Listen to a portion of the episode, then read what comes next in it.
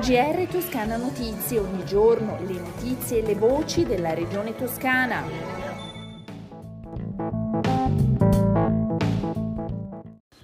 Gentili ascoltatrici e ascoltatori, bentornati all'ascolto del GR di Toscana Notizie. È un contributo importante all'intera manifestazione quello che la Regione Toscana proporrà nel corso della quinta edizione di Didacta Italia, il più importante appuntamento fieristico nazionale dedicato all'innovazione della scuola che torna alla Fortezza da Basso di Firenze dal 20 al 22 maggio prossimi.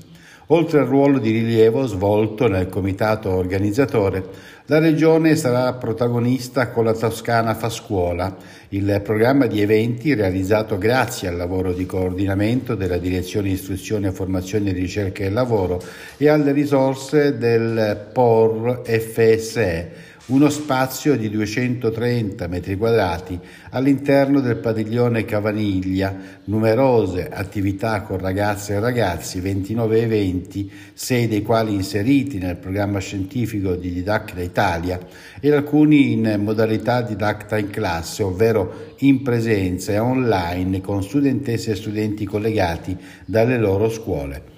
Alla presentazione dell'evento l'assessora all'istruzione, formazione, lavoro, università e ricerca Alessandra Nardini, il presidente del comitato scientifico di Didacta Giovanni Biondi, la coordinatrice del comitato organizzatore di Didacta Paola Concia, il presidente di Firenze Fiera SPA Lorenzo Beccattini, Ernesto Pellecchia, direttore dell'ufficio scolastico regionale della Toscana e l'assessore del comune di Firenze Sara Sara Funaro.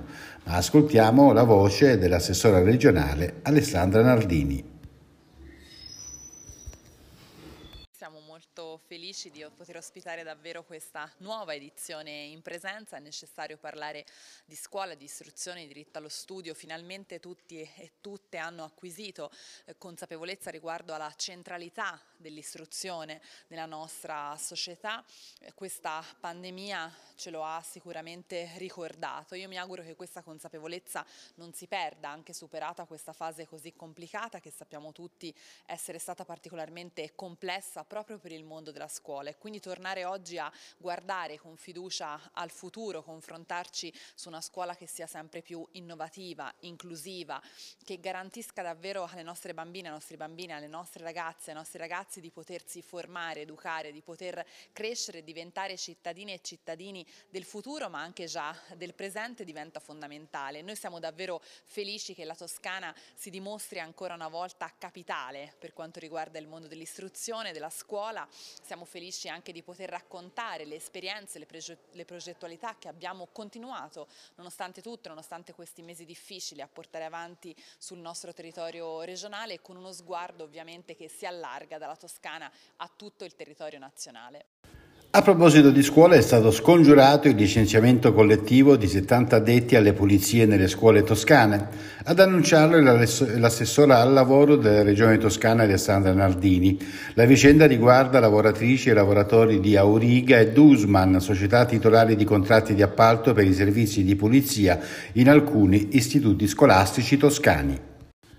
La Regione Toscana negli anni non ha modificato di una virgola gli impegni assunti per quanto riguarda le risorse destinate alla costruzione degli alloggi di edilizia popolare nel quartiere di Sant'Ermete di Pisa. Per questo stupisce la polemica alimentata sulla stampa dall'assessore comunale La Trofa e dal consigliere regionale Petrucci, che parlano di una riduzione del finanziamento in corso d'opera d'arte da parte della Regione. Serena Spinelli, assessora regionale alle politiche sociali e abitative, commenta così quanto uscito sulla stampa pisana. Vediamo ora i numeri sulla pandemia da coronavirus in Toscana. Nelle ultime 24 ore sono 573 i nuovi casi, 45 anni l'età media. I decessi sono 17 i ricoveri 446, 16 in più rispetto a ieri, di cui 19 in terapia intensiva, in questo caso uno in meno. L'importanza del territorio, del nostro volontariato, le nostre eccellenze. La festa per i 50 anni della Rocchetta Scandicci celebra l'orgoglio e la soddisfazione di un'intera comunità per un saper fare che incassa i complimenti anche del capo della protezione civile Fabrizio Curcio, intervenuto all'assemblea dell'associazione che svolge attività di antincendio boschivo, protezione civile, pubblica utilità e supporto alle istituzioni locali per la salvaguardia del territorio toscano. Sul palco l'assessore regionale Moniamonni, il sindaco di Scandicci Sandro Fallani e il sindaco di Montelupo Fiorentino Paolo Masetti, in qualità di delegato ANCI per la protezione civile.